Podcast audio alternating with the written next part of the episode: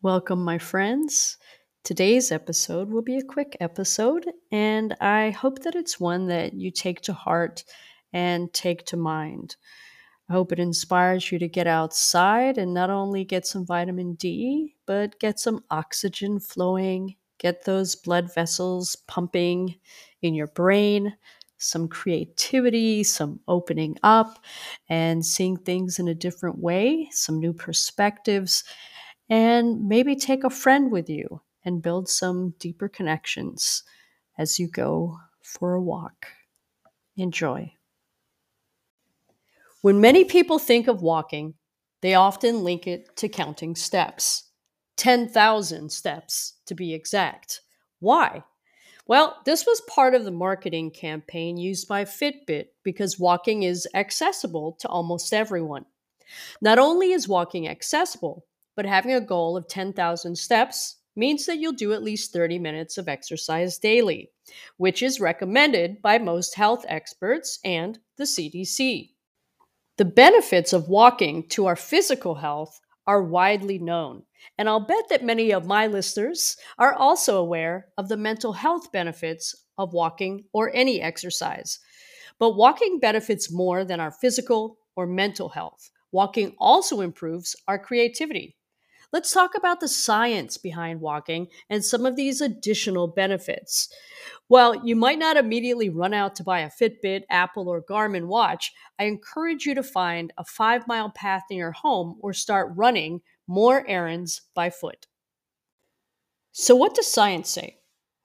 Here's what a lot of people don't know about how our body works, specifically our brain. Research shows that when we walk outside or even inside, that this is when our brain processes information most effectively. Walking stimulates more oxygen flow to the brain, which is great because our brains use about 20% of our body's total oxygen supply. So, walking can help eliminate that foggy or unfocused feeling. Also, about 33% of the brain is made up of blood vessels. So it's no surprise that ample blood flow is important to brain health. Studies link increased blood flow to the brain to better cognitive function, improved memory, and overall protection as we age.